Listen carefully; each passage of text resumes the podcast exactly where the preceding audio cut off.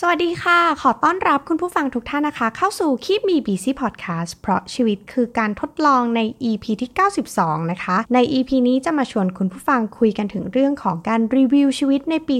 2021 ที่ผ่านมากันค่ะ ต้องบอกว่า EP นี้นะคะ เกิดขึ้นจากความบังเอิญบังเอิญค่ะ แล้วก็ความบังเอิญนี้นำมาซึ่งสิ่งที่เราคิดว่าน่าจะเป็นประโยชน์กับคุณผู้ฟังนะคะ ต้องบอกว่าเกิด EP นี้เนี่ยได้อินสปิเรชันมาในระหว่างที่กำลังนั่งรอรถอยู่นะคะ เอารถเข้าศูนย์แล้วก็ทำงานเสร็จเรียบร้อยแล้วนะคะ โดยปกติก็จะเอาหนังสือนะคะ ไปด้วย แต่ว่าอ่านหนังสือก็จบแล้ว แล้วก็ไม่มีอะไรทำนะคะ แล้วการเอารถเข้าศูนย์มันก็ยาวนานมากๆ เพราะฉะนั้นเราก็เลยคิดว่ามานั่งลองนึกถึงชีวิตในปี 2021 ที่ผ่านมาว่า เรามีสิ่งอะไรที่เราได้เรียนรู้ใหม่ ๆ หรือว่าเป็นข้อคิดเตือนใจให้กับตัวเองบ้างนะคะ แล้วมันมีสิ่งไหนที่เราอยากจะลดละเลิก หรือว่าเริ่ม หรือว่าทำอะไรต่อ อะไรที่ทำให้เรารู้สึกว่ามีความสุข เราก็อยากจะทำต่อ ส่วนอะไรที่ทำให้เราไม่มีความสุข หรือว่าความสุขเราน้อยลงไปหน่อยเนี่ยนะคะ ก็อยากจะลดละมันนะคะ แล้วก็ยังมีความหวังในปีหน้าว่าเรายังอยากจะเริ่มอะไรใหม่ ๆ ในชีวิต ก็เลยเออพอดีเลยนะคะ ใกล้จะปีใหม่ก็เลยถือโอกาสมารีวิวชีวิตกันหน่อยนะคะ โดยที่จะมาชวนคุณผู้ฟังนี่แหละมาคุยด้วยกันนะคะว่า ปีนี้นะคะในปี 2021 เนี่ยคุณผู้ฟังของคิมีบีซี่เนี่ยได้เรียนรู้อะไรใหม่ๆบ้าง หรือว่ารู้สึกว่าอะไรที่มันเป็นข้อคิดเตือนใจของเราในปี 2021 ที่เราผ่านมันมาได้อย่างยากลำบากนะคะ แล้วก็มีอะไรที่เราอยากจะทำต่อสารต่อในสิ่งที่เรารู้สึกว่าเราทำแล้วมันรู้สึกดี มีความสุข เริ่มแล้วรู้สึกว่าทำให้ชีวิตเรามีคุณค่ามากขึ้น หรือว่าเราอยากจะลดละในเรื่องอะไรหรือว่าลดการทำสิ่งนี้ลงไปหน่อย เพื่อที่ชีวิตเราจะได้มีความสุขมากขึ้นนะคะ แล้วก็อยากจะเริ่มอะไรใหม่ ๆ กันบ้าง อันนี้ก็เลยจะมาชวนคุณผู้ฟังนะคะ มาคุยกันค่ะ ต้องบอกว่าสิ่งที่ได้เรียนรู้นะคะ ส่วนตัวของเอมเองเนี่ยก็ต้องบอกว่าเราเรียนรู้ว่าในช่วงที่ผ่านมา เราผ่านความสูญเสียหรือว่าได้ข่าว คนที่ใกล้ชิดเรานะคะ หรือว่าเป็นเพื่อนเราหรือว่าคนที่เราสึกคุ้นเคยนะคะอยู่ดีๆเขาก็หายไปเลยนะคะ อยู่ดีเขาตายจากเราไป แล้วเขาก็ไม่อยู่กับเราแล้ว เราก็ทำให้เราได้เรียนรู้ว่าเออชีวิตจริง ๆ แล้วมันสั้นมากๆ แล้วก็ไม่มีอะไรแน่นอนเลยนะคะ เพราะฉะนั้นอะไรที่ทำแล้วมีความสุขก็อยากจะรีบทำเพราะว่าการที่เราอายุยังน้อย เราก็มักจะคิดว่าเรามีเวลาเหลือเฟือสำหรับการทำสิ่งนั้นสิ่งนี้ ทั้งที่จริง ๆ แล้วเนี่ยเราไม่รู้เลยว่าวันพรุ่งนี้ของเราจะมาถึงหรือเปล่า นะคะ อันนี้ก็เป็นข้อคิดตั้งแต่ต้นปีเลยที่เอ็มสูญเสียนะคะ คุณนาที่ใกล้ชิดแล้วก็สนิทกันมาก ๆนะคะ รวมถึง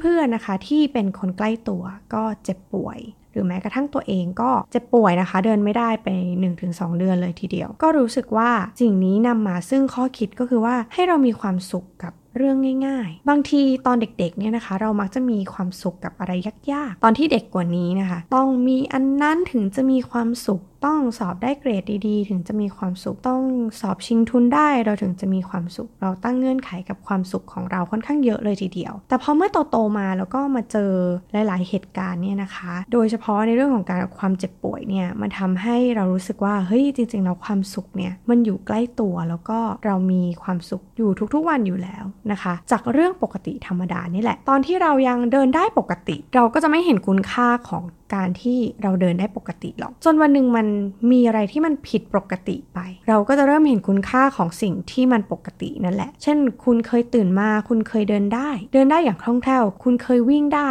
แล้ววันหนึ่งคุณดันวิ่งไม่ได้ วันหนึ่งคุณเดินไม่ได้ คุณจะค้นพบว่าความสุขของเราคือการตื่นขึ้นมา แล้วร่างกายของเรายังสมบูรณ์ดีอยู่ ยังกินข้าวอร่อย ยังเดินได้เองโดยไม่ต้องใช้ไม้เท้า หรือว่ายังเดินได้เองโดยที่ไม่ต้องพึ่งพาคนอื่น หรือว่าเรายังสามารถที่จะดูแลตัวเองได้ในหลาย ๆ เรื่อง ใช้ชีวิตประจำวันได้ด้วยตัวเองโดยที่ไม่ต้องพึ่งพาใคร นี่แหละค่ะจริง ๆ แล้วความสุขมันเป็นเรื่องง่าย ๆ เพียงแต่ว่าเราอาจจะมองข้ามมันไป แต่เมื่ออะไรที่มัน เปลี่ยนแปลงชีวิตเราหรือว่าทำให้ชีวิตเรามันไม่เหมือนเดิม เราก็มักจะเห็นคุณค่าของสิ่งนั้นเสมอนะคะ และข้อที่ 3 นะคะ เป็นสิ่งที่ได้เรียนรู้แล้วก็กำลังต่อสู้และกำลังพยายามเปลี่ยนแปลงตัวเองอยู่ นั่นก็คือการแยกส่วนความเครียดของตัวเองนะคะ ด้วยพื้นฐานนี้เป็นคนมีความเครียดแล้วก็เป็นคนที่มีความคาดหวังกับอะไรสูงมากๆเองไม่รู้ว่าคุณผู้ฟังของคิมีบีซี่เป็นเหมือนกันหรือเปล่า เรามักจะคาดหวังผลสำเร็จที่ดีเยี่ยม เราคาดหวังคำชม เราคาดหวังอะไรหลาย ๆ อย่าง นะคะ แต่เมื่อผลมันออกมาไม่ได้ตามอย่างที่เราคาดหวัง เราก็จะผิดหวัง หรือว่าเราก็มักจะเครียดเครียดไปหมด เครียดกับทุกเรื่อง ถ้าผลมันไม่ได้ออกมาอย่างที่ใจเราหวัง พอมี EP หนึ่งนะคะ ที่เราเคยคุยกันในคีมีบีซีว่าเวลาที่เราเจออะไรมากระทบใจ โดยเฉพาะอย่างเรื่องความเครียด หรือความคาดหวัง หรือว่าผลลัพธ์ที่มันเกิดขึ้น เราก็แยกส่วนของมันนะคะว่าเฮ้ยสิ่งนี้แหละ คือสิ่งที่เราควบคุมได้ เราทำมันเต็มที่แล้วหรือยังแต่มันก็มีอีกส่วนหนึ่งที่มันควบคุมไม่ได้มันเหนือความควบคุมของเรา ถ้าผลสำเร็จนั้นมันไม่ได้ตามที่หวัง แต่ตัวเรานั้นทำเต็มที่แล้ว แต่มันมีปัจจัยอื่น ๆ อีกที่เราควบคุมไม่ได้ ก็ขอให้จงภูมิใจไว้เถอะว่าคุณได้ทำเต็มที่แล้วแบบนี้นะคะ ซึ่งอันนี้กับเรื่องเล็ก ๆ น้อย ๆ หรือว่าความเครียดจากงานในทุกๆวันเนี่ย พอเอามาแยกส่วนแล้วเนี่ย เราก็รู้สึกว่าเราได้ความสุข ส่วนหนึ่งของเรากลับมา แม้ว่าจะยังมีความเครียดอยู่บ้างนะคะ ถ้าทำงานแล้วแบบมันไม่เครียดเลย มันก็จะแบบสูญเสียความเป็นตัวเองไปสักหน่อยนะคะ แต่ว่าพอทำแล้วมีความสุขมากขึ้น ความเครียดลดลง แต่เราก็รู้ว่าเออเครียดแหละ แต่เราก็พยายามลดมันได้ ก็ถือว่าประสบความสำเร็จนะคะ ก็เป็น 3 สิ่งที่ได้เรียนรู้ในปี 2021 ที่ผ่านมานะคะ ทีนี้กลับมาถึงคุณผู้ฟังค่ะ ลองมาให้เวลากับตัวเองสักเล็กน้อยนะคะ ในการคิดถึงเรื่องนี้ว่าในปี 2021 เนี่ยเราอยากากจะบอกอะไรกับตัวเองบ้าง เราได้เรียนรู้อะไรจากชีวิตในช่วงหนึ่งปีที่ผ่านมาบ้างนะคะ อาจจะใช้เวลาเงียบๆในช่วงเวลาสั้นๆ ให้ลองนึกดูนะคะ ว่าเอ้ย เราได้เรียนรู้สิ่งนี้นะ เราได้เรียนรู้อะไรแบบนี้ แล้วก็เราอยากจะบอกตัวเอง ในปีต่อไปนะคะ ในปี 2022 ว่า เออ เราได้เรียนรู้สิ่งนี้ แล้วก็มันเป็นสิ่งที่ดี แล้วก็อยากจะให้จำไว้นะคะ บางทีเวลาที่เราเรียนรู้อะไรแล้วเราไม่ได้จดมาลงไป หรือว่าบันทึกมันลงไป บางทีเราก็หลงลืมได้นะคะ ฉะนั้นถ้าใครมีไดอารี่หรือใครมีแอปสำหรับการจดอะไรก็ตามลองจดมาลงไปนะคะ แล้วการย้อนกลับมาอ่านว่าเฮ้ยฉันเคยคิดแบบนี้ในปีที่ผ่านมาเนี่ย มันก็ถือว่าเป็นกำไรนะคะ เหมือนกันได้เดินกลับไปเยี่ยมชมชีวิตของตัวเองในช่วงเวลาต่างๆนะคะ ซึ่งมันก็มีคุณค่ามากเลยนะคะ เพราะมีแต่ตัวเรานี่แหละที่ได้เรียนรู้ว่าอ๋อฉันเรียนรู้เรื่องนี้มา แล้วก็อยากจะบอกตัวเอง กับคนที่อยู่ในอนาคตว่าเอออ่าเรียนรู้มาแล้ว อย่าผิดซ้ำนะทำต่อนะ มันดีอะไรแบบนี้นะคะ ก็อยากจะให้คุณผู้ฟังได้ใช้เวลากับตรงนี้นะคะ ทีนี้เรารู้แล้วว่าเราได้เรียนรู้อะไรใหม่ ๆ เราได้เรียนรู้สิ่งที่เกิดขึ้นในปี 2021 ทีนี้มันมีอะไรบ้างที่เราอยากจะทำต่อ นะคะ ส่วนตัวเอมก็ถามตัวเองว่าอะไรที่ทำแล้วรู้สึกมีความสุขมาก ๆ อยากทำมันต่อไปเรื่อย ๆ นะคะ ด้วยความที่ศูนย์บริการนั้นก็ซ่อมรถนานมาก ๆ นะคะ เราก็เลยมีเวลาเขียนมันนะคะ ค่อนข้างละเอียดเลยทีเดียว แล้วก็รู้สึกเซอร์ไพรส์มากนะคะว่าเรื่องที่ทำให้มีความสุขในปี 2021 เป็นเรื่องง่ายมาก ๆ ไม่มีอะไรแฟนซีเลย เป็นเรื่องที่ไม่คิดว่าเออชีวิตเราจะเรียบง่ายได้ถึงขนาดนี้ ซึ่งมันก็ค่อนข้างจะลิงก์นะคะ กับเรื่องที่เราได้เรียนรู้คืออยากให้มีความสุขกับเรื่องง่าย ๆ แล้วมันก็สะท้อนออกมาในสิ่งที่เราอยากจะทำต่อจริง ๆ ก็คือความสุขนั้นเป็นเรื่องง่ายจริง ๆ นะคะ เทคนิคของเอ็มนิดหน่อยก็คือว่าปกติเราจะทำ list ออกมานะคะว่าเอออยากจะทำอันนู้นอันนี้ที่เออมีความสุข แต่ว่าอันนี้อยากจะให้เพิ่มความรู้สึกของการทำสิ่งนั้นๆลงไปด้วยว่าทำไมเราถึงทำสิ่งนี้แล้วเรามีความสุข เราชอบ feeling หรือความรู้สึกตรงไหนหรอที่ทำให้เรามีความสุข เพื่อที่ว่ามันจะได้ตอกย้ำแล้วก็นึกถึงความรู้สึกมันก็จะตอกย้ำว่าเออนี่แหละ have เป็น feel ที่เรารู้สึกเออเนี่ยมันมีความสุขด้วยจุดจุดนี้แหละที่ทำให้เรามีความสุขจริง ๆนะคะ อย่างยกตัวอย่างนะคะ เอ็มเขียนถึงตัวเองก็คือว่า เออ เรายังอยากจะออกกำลังกายต่อไป เรื่อยๆ ทุกวัน โดยที่ไม่ได้กำหนดวันว่าเอออยากจะออกวันไหนก็ออกไปเรื่อยๆ ถ้ามีเวลาหรือว่าไม่ได้ยุ่งมากแล้วก็ไม่ได้จะป่วยอะไรก็อยากจะออกกำลังกาย เพราะว่าเราชอบความรู้สึกของตอนที่เหงื่อมันออกหลังออกกำลังกาย เรารู้สึกสดชื่น เรารู้สึกได้พลังงานบวกๆกลับมา แล้วเราก็ชอบตัวเองตอนที่หลังออกกำลังกาย เพราะว่าเราสึกว่าหน้ามันใสมากโดยที่ไม่ต้องแต่งหน้า แถมก็แก้มแดงโดยที่ไม่ต้องแต่งหน้าเช่นเดียวกัน อยากจะให้ลองระบุลงไปแบบนี้นะคะ ให้เห็นภาพว่าอ๋อความรู้สึกนี้แหละ คือความรู้สึกที่เราชอบในการทำกิจกรรมนี้นะคะ หรือว่าอีกอันนึงที่เขียนแล้วก็ เออรู้สึกว่ามีความสุขจริง ๆ นั่นก็คือการพาคุณแม่นะคะ แล้วก็ที่บ้านเนี่ยไปลองร้านอาหารใหม่ ๆ ที่เรายังไม่เคยรับประทานกัน แล้วคุณแม่ทานข้าวได้เยอะเลย แล้วมีคำพูดหนึ่งที่แม่จะชอบพูดเวลาที่เขาชอบร้านอาหารนั้นๆ ที่เราพาไปก็คืออุ้ยอร่อยมากเลยลูกไม่เคยรู้เลยว่าเออมีร้านนี้อยู่เออวันนี้ทานข้าวได้เยอะเลยนะ แบบนี้นะคะ อันนี้มันทำให้เรารู้สึกว่าใจมันพองฟูมาก เพราะว่าที่บ้านเราเนี่ยจริง ๆ แล้วเนี่ยตอนที่คุณพ่อยังมีชีวิตอยู่นะคะ เราก็จะชอบตลอนไปหาร้านอะไรอร่อยๆกัน เพราะว่าคุณพ่อก็จะเป็นคนสรรหาร้านอร่อยนะคะ แล้วก็มาแนะนำแล้วก็พาทุกคนในบ้านเนี่ยไปทานกัน ทีนี้เพราะไม่มีคุณพ่ออยู่แล้ว เราก็เลยรู้สึกว่าความรู้สึกเนี้ยหรือว่าหน้าที่เนี่ยเป็นหน้าที่ของเราแหละที่เราจะพาทุกคนในบ้านเนี่ยไปลองอาหารอร่อยแบบที่เราเคยทำในสมัยที่เรายังอยู่กันพร้อมหน้าพร้อมตานะคะ ก็เป็นความรู้สึกที่เอออันเนี้ยทำแล้วเรารู้สึกมีความสุขมาก ๆ เพราะฉะนั้นการที่เราจะได้รับรู้หรือก็จำมันลงไปว่าอ๋อความรู้สึกนี้แหละ หรือว่าความสุขนี้แหละที่เราชอบในการทำสิ่งเหล่านี้มันเกิดขึ้นจากอะไรนะคะ อาจจะเขียนอารมณ์ความรู้สึก หรือว่าลองเขียนบรรยายว่าเราทำสิ่งนี้แล้วเราชอบเพราะอะไรทำไมเราถึงชอบทำสิ่งนี้นะคะ เราจะได้เข้าใจตัวเองมากขึ้น แล้วก็จดจำได้ว่าความรู้สึกนั้นเนี่ย มันเป็นยังไงนะคะ อีกอันนึงที่ไม่คิดว่าตัวเองจะเขียนลงไปนะคะ นั่นก็คือการออกไปเดินเล่นค่ะ ไม่ว่าจะเป็นการเดินเล่นที่บ้านในกรุงเทพ หรือว่าการเดินเล่นในบ้านสวนนะคะ ตื่นเช้าไปเดินออกกำลังกาย ในบ้านสวนนะคะ ซึ่งจริงๆ ต้องบอกว่าอาจจะถึงวัยแล้วก็ได้ เพราะว่าเราอยู่บ้านนี้มา 20 กว่าปีนะคะ เราก็ไม่ได้รู้สึกซาบซึ้ง หรือรู้สึกดีใจที่ได้กลับไปบ้านสวนของเราสักเท่าไหร่ แต่ว่าพอโควิดมาแล้วเราไปเดินสวนสาธารณะ หรือเราออกจากบ้านไม่ได้ โดยที่ไม่ใส่แมสนะคะ คือออกไปไหนก็ต้องใส่แมส บ้านสวนเลยเป็นที่ที่เดียวรู้สึกว่าเป็นเซฟโซนที่เราสามารถเดินไปไหนมาไหนได้ โดยที่ไม่ต้องใส่หน้ากากอนามัย แล้วก็เราสามารถสูดอากาศได้อย่างเต็มปอดมันก็เลยเป็นความรู้สึกที่เรารู้สึกดีกับบ้านสวนขึ้นมา ก็คือเราสามารถวิ่งไปไหนมาไหนก็ได้โดยที่คนไม่ได้มองว่าเออแกไม่ได้ใส่หน้ากากอนามัยนะจ๊ะอย่างเงี้ยนะคะอาจจะเป็นความรู้สึกนี้ก็ได้บวกกับ เออเรา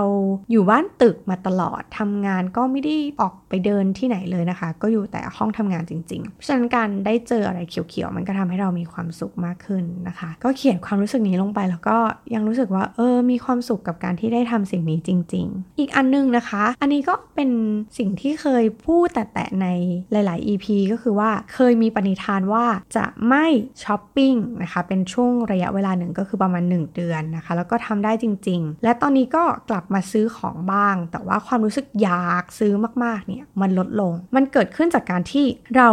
สร้างชาเลนจ์ให้กับตัวเองก็คือ การนำเสื้อผ้าที่เรามีอยู่นี้แหละมา mix and match ให้เป็นสไตล์ใหม่ ๆ ที่เราไม่เคยแต่ง หรือว่าเอาสีนั้นมาแมชกับสีนี้นะคะ ซึ่งทำให้เราเริ่มสนใจในตัวของ color palette นะคะว่าเอ้ยสีนี้เฮ้ยมันเข้ากันได้จริง ๆหรออะพอลองเอามาทาบกันเอ้ยมันเข้าได้จริง ๆ แล้วก็ได้ความแปลกใหม่ในการแต่งตัวของเราไปเลยนะคะ อันนี้ก็รู้สึกภูมิใจที่เวลาเราได้แมทสักชุดหนึ่งถ่ายรูปลงอินสตาแกรมแล้วแบบทุกคนแบบเฮ้ย ซื้อเสื้อผ้าที่ไหน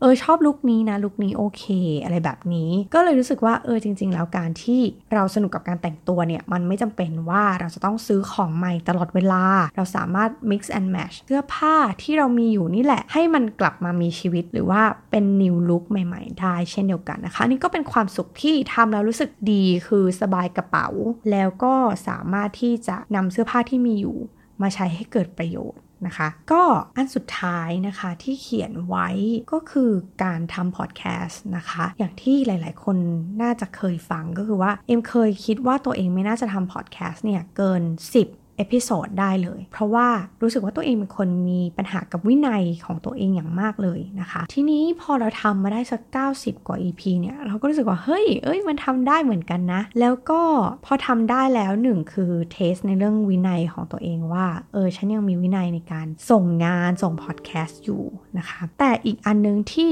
เรารู้สึกว่าเป็นเกียรติ แล้วก็รู้สึกว่าเกิดมาแล้วมีประโยชน์มาก ๆ ก็คือการที่ผู้ฟังของเรานะคะ คนฟัง Keep Me Busy เนี่ยได้ประโยชน์จากการที่เราจัดพอดแคสต์จริง ๆ นะคะ เป็นเพื่อน ในตอนที่ทุกคนขับรถอยู่ หรือว่าเป็นเพื่อนคู่คิดเวลาที่เฮ้ยมีปัญหาคล้ายๆกันเลย แล้วก็มีวิธีการจัดการแบบนี้ แล้วฟังแล้วรู้สึกดี หรือว่ามีคนมาคอมเมนต์ว่าเออฟังแล้วมีประโยชน์ รู้สึกชอบและอยากทำตาม อะไรที่เราพูดออกไปแล้วทุกคนรู้สึกมีมีประโยชน์ มีคุณค่านะคะ สามารถทำให้รู้สึกดีขึ้นได้ อันนี้คือความสุขสูงสุดของเราแล้ว ถึงจะมีผู้ฟังแค่หนึ่งคนแต่หนึ่งคนนั้นรู้สึกว่ามันมีประโยชน์ เราก็รู้สึกว่านั่นคือความสุขของเราแล้วนั่นเองนะคะ อันนี้ก็เป็นสิ่งที่รู้สึกว่าอยากจะทำต่อในปีหน้านะคะ อยากจะคอนติเนียมันต่อ ทีนี้อยากชวนคุณผู้ฟังคิดของตัวเองสิคะว่า อะไรที่เราอยากจะทำต่อ อยากจะคอนติเนียต่อ หรือว่าอะไรที่ทำแล้วมีความสุขมาก ๆ อยากจะทำมันต่อไปเรื่อย ๆ นะคะ อันนี้ก็อยากจะให้ใช้เวลากับตรงนี้ ให้เวลากับตัวเองในการอะลองคิดออกมาลองเขียนออกมาดูนะคะ ต่อไปนะคะ นั่นก็คือสต็อปนั่นเอง มีสิ่งไหนที่เราอยากจะลดละเลิกมันบ้างหรือเปล่า หลักๆ ก็คืออะไรที่เราทำแล้ว ไม่มีความสุข อยากจะลดลดมันลงไป หรืออยากจะเลิกทำมันไปเลยนะคะ ส่วนตัวของ MA นะคะ ลองเขียนออกมาแล้วตลกมาก ๆ เลยนะคะ ทุกอย่างที่เขียนออกมาที่ทำแล้วไม่มีความสุขนั้นล้วนเกี่ยวข้องกับการประชุมค่ะ ถ้าเจ้านายมาฟังนะคะ ก็อาจจะรู้สึกทำไมนะ ความรู้สึกก็มีการนั่งคุยกับตัวเองเหมือนกันนะคะว่า ความรู้สึกอะไรที่ทำให้เรารู้สึกว่าเราไม่ชอบอารมณ์ หรือความรู้สึกตอนที่เราประชุม มีหลายอย่างเลยนะคะ บางทีเนี่ยถ้าเป็นประชุมที่มันไม่ได้เกี่ยวข้องอะไรกับเรามาก เราจะรู้สึกว่าเฮ้ยมันเสียเวลาเราสามารถนำเวลา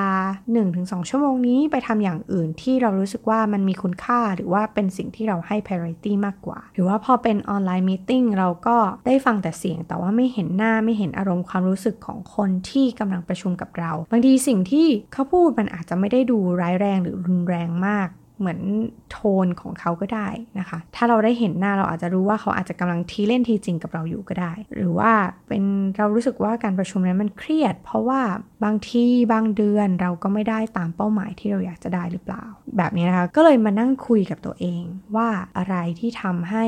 เรารู้สึกว่าเราไม่ค่อยมีความสุขกับการเข้าประชุมเลย ทีนี้พอนั่งคิดตกตะกอนความคิดของตัวเองแบบนี้นะคะ ก็เลยเกิดคำถามว่า ถ้าเรายังทำงาน เป็นมนุษย์เงินเดือน ต้องทำงานออฟฟิศอย่างนี้อยู่ เราไม่สามารถที่จะหลีกเลี่ยงการประชุมได้เลยนะคะ อย่างน้อยเดือนเดือนหนึ่งก็ต้องมีสัก1นถึงสประชุมที่มันจำเป็นที่เราจะต้องเข้านะคะ เราไม่สามารถหยุดมันได้หรือว่าเลิกประชุมไปได้เลยตามใจ ทีนี้ก็เลยตั้งคำถามว่า แล้วเราจะทำให้ประชุมนั้นมันสนุกขึ้นได้ยังไง หรือว่าเราจะทำให้ความรู้สึกของเราต่อการประชุมนั้นมันจะดีขึ้นได้ยังไงบ้างนะคะ ก็เลย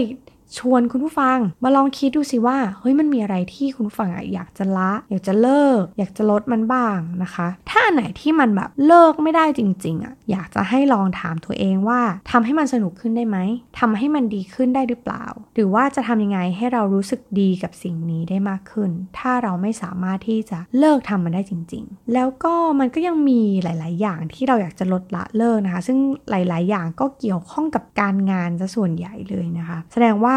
อะเมื่อดูสุขภาพความรู้สึกนะคะ สุขภาพใจของเราที่มีต่องานเนี่ยแสดงว่าอะเรายังไม่ได้มีความสุขกับงานของเรามากขนาดนั้น แต่ความโชคดีก็คือเรารู้ตัวว่าเราไม่ได้มีความสุขกับสิ่งนี้ เรากำลังพยายามที่จะทำมันให้มันดีขึ้นได้นะแบบนี้นะคะ ก็เลยคิดว่าก็ลองเขียนมานะคะ อยากชวนคุณผู้ฟังลองเขียนว่า เฮ้ยสิ่งที่อยากจะ ลดละเลิกของคุณผู้ฟังมีอะไร แล้วถ้ามันเลิกไม่ได้ทำยังไงให้มันดีขึ้นได้บ้าง หรือว่าทำให้สนุกขึ้นได้บ้างนะคะ หรือว่าถ้ามันแบบสุดๆ แล้วจริง ๆ มันไม่ไหวแล้วจริง ๆ มันต้องการการเปลี่ยนแปลง คุณจะเปลี่ยนแปลงมันไปในรูปแบบหรือว่าหน้าตาแบบไหนกันนะคะ อยากจะให้ลองเขียนหรือว่าคุยกับตัวเองดูนะคะอ่าอันนี้ก็จบ ในส่วนของ stop แล้วนะคะ ทีนี้เมื่อถึงปีใหม่มันเราก็ต้องมีความหวังที่อยากจะเริ่มอะไรใหม่ นะคะ ก็อยากจะให้คุณผู้ฟังลองคิดว่ามีอะไรที่อยากจะสตาร์ทในปี 2022 หรือเปล่านะคะ แน่นอนความหวังในเรื่องของการเก็บเงิน การลงทุนในหุ้น ในกองทุนรวม หรือว่าในคริปโตนะคะ ก็อาจจะเป็นอันหนึ่งที่คุณผู้ฟังอาจจะสนใจ หรือว่าเรียนรู้ skill set อะไรใหม่ๆ ที่เออยังไม่เคยเรียนรู้เลย แบบนี้ก็อาจจะเป็นไปได้หรือใครก็อาจจะอยากเริ่มธุรกิจใหม่ ๆ ก็เป็นไปได้เหมือนกัน นะคะ เอ็มก็เขียนของตัวเองมานะคะ ว่าอยากจะเรียนรู้ skill set ใหม่ๆ แล้วก็พยายามจะนึกไปนะคะ โดยที่ลิงก์กับ Keep Me Busy EP 91 นะคะว่าให้เราลองมโนว่า ปีนี้คือปีสิ้นปีของปี